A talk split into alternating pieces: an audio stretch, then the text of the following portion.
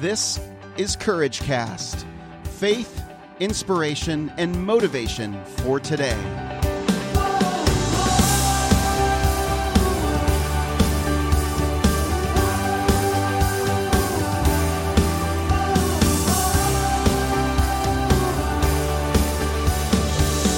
Well, welcome back to Courage Cast. I'm Eric Nordoff, and today we continue with part two of our conversation, my conversation with Lee LeGraze. And we're talking about the fear of public speaking. And Lee very vulnerably shares about his very first experience in college when he shared his testimony. And I went on to say that I think the reason he was able to do it and overcome the fear was because he was talking about something greater than himself. And he finally was able to share his testimony, and that inspired him to face his fear and overcome it. And so I asked him about that, and here's his response.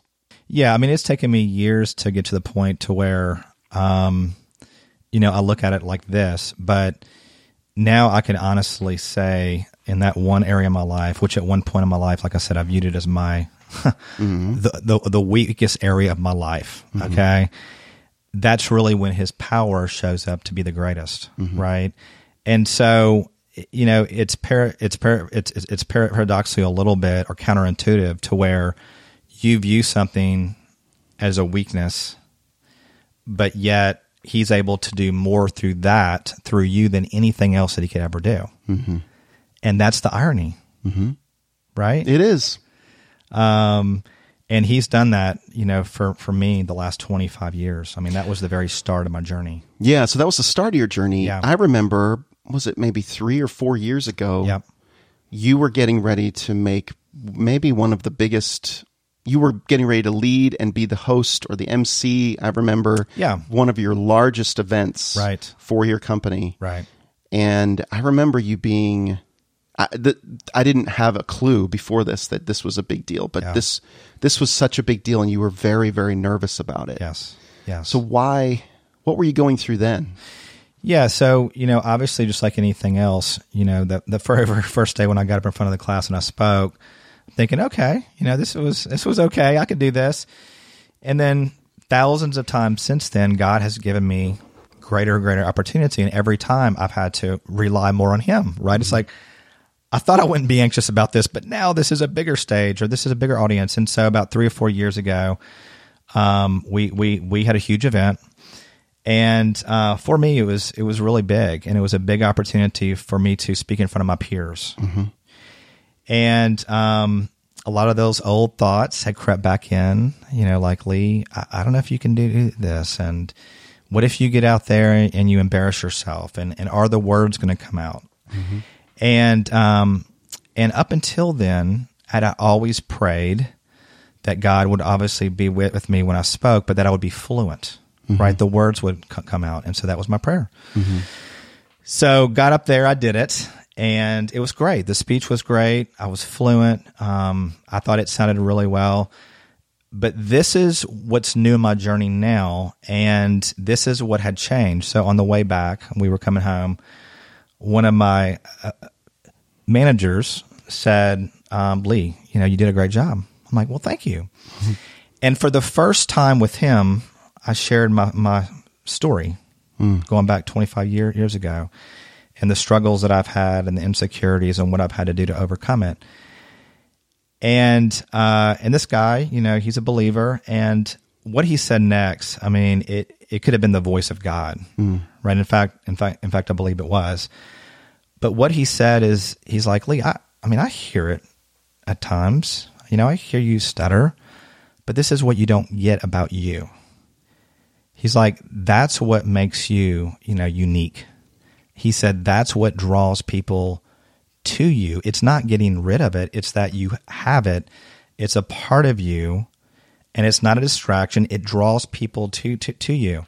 Mm-hmm. And that was the first time in my life that I thought, wait a minute. So I've been praying this whole time about being fluent, but really what he's saying is what draws people to me is just being me, is just being real yep. and just doing it, getting up there. Yep.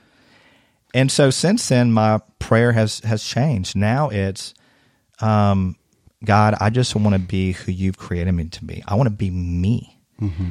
And since I've been praying that, I mean, obviously it's still a journey. Um, but since I've been praying that, there's been a just an incredible burden lifted. Yeah, yeah. So Because your your your desire to please man slowly peels away. Absolutely. I mean, I would compare myself to others that speak and think, man, that person's polished. Yeah. you know, he he's he's great at what he does. And so I would make comparisons between me and that and that other um, and that other per, per person. So when I started to really think about, wow, all I have to be is is is me. Like that's it. Like there's nothing else involved here. Mm-hmm. Like I've got to know what I'm speaking about and just be me. That's where the power's at. Yeah. It's not being someone else over here. Mm-hmm. Right. Yeah. And even though maybe I knew that in the past, I didn't know it. Know it. I really didn't believe it. Yeah. You know. So that's yeah. Why do you think we have such a desire to impress people and put on a f- fake persona or put on someone else's persona? Why why are we tempted like that? Why do we do it? You know, Eric, I mean, that's a thought that I've I've really thought a lot about because I've certainly done done it mo- most of my life in a, in a lot of areas of my life, and I really think for me it comes down to pleasing man. You know, um, I think that I find life by pleasing man, and as I've gotten older um, in my spiritual journey, the longer I do this, it, I have found it to be the opposite. It's like, wow, all I have to do is please God and let the chips fall where, where they may after that. Yeah. Right. And there's freedom in that and there's peace in that. And I could just, I could be me, Yeah. Yep. you know? That's uh, reminds me. I think of Psalm thirty-seven um, that says, "Delight yourself in the Lord, and uh, all of your desires will be added unto you." Yes. And um, and that's so hard. It's so easy. It sounds so simple, and it is simple, but we make it so difficult. It seems like we spend years and years fighting the fighting the delighting. If I don't, if uh, if you don't mind the rhyme, Yeah. um, but but uh, we're fighting that, and we're battling we're battling uh, our our own flesh constantly. But when we just surrender to to our spirit, the the the God, Holy Spirit in in our in our spirit, um, we uh, we start to become the man that Yeah. uh, man and woman that that man or woman that we were made to be. Yeah. Yeah. That was a long way of saying that. Sorry about that, but uh, but that's uh, that's good stuff, Lee. Yeah, thank you. Anything else that you want to encourage our listeners to before we get to some rapid fire questions? I want to know if there's something I'm missing in your story, or or any kind of words of advice that you would give for anyone that's facing coming a, a, against something that's a big fear of theirs. Yeah, absolutely. And I, and this is something I would say. I teach this um, teach a spiritual gifts class at my church, and this is something that I say often. Is you know is this is um, you know find what your strengths are. You know what what you get in and what what you love, and match them. If you match them, there there will be times to where you have fear. Right? There'll be insecurities you come against. There'll, there'll be fear, but but but do it anyway. You got to push through through that. Um, that's certainly been my experience. So that's what I and the, the encourage people. motivation to push through that is what? What happens? What's the benefit? What's the result? Yeah, it's just well, I mean, if you look at the end, it's just being alive. It's being free and being alive, right? And and who who doesn't want to be alive, right? Um, I don't want to just go through the motions every day um, and, and feel numb in life. I want to be alive in life, and the only way to, to, to be alive alive is, is free. I don't want to be bonded. I don't want to be held bondage to to anything, Eric. Um, fear. I don't want to be held bondage to fear. Yeah. Admitting it is one thing. Yeah. When you when you experience fear, is you just don't want to stay there. That's right. Everybody experiences fear. That's right. Don't be don't be ashamed of admitting when you're experiencing fear or any other emotion. That's right. That comes very natural to us as because we're made we're made in God's image, um, but we're we're we're made in flesh and we're fallen uh, in many ways, as we all know. But when we experience that, it's okay to acknowledge that, right? Absolutely. and um, and face it with courage. Yeah. And uh, I love that about your story. Thank you, Eric. It's really good. Thank you. Well, that is the end of part two of my three part conversation with Lee LeGraze, all about this topic of public speaking and being afraid to speak in public with whatever uh, issue that you have. For Lee, it was a little bit of a stutter. It was a little bit of a, a self consciousness, uh, something that he kind of carried with him, and I believe he's broken of that.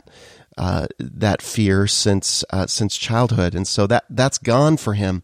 But I, I want to point out something to to everyone here in the courageous community that this is a very common issue, and this there is a great example of the fear of speaking in public and the fear of stepping out into uh, what God is asking you to do straight in scripture. And it comes in exodus. Uh, we find exodus 4.10 through 13 the passage uh, where moses pleaded with the lord o lord i'm not very good with words. I never have been and not now even though you have spoken to me. I get tongue tied and my words get tangled then the Lord asked Moses, Who makes a person's mouth? Who decides whether people speak or do not speak, hear or, do not hear, see or do not see? Is it not I, the Lord? Now go, I will be with you as you speak, and I will instruct you in what to say. And still Moses pleads again, Lord, please send anyone else.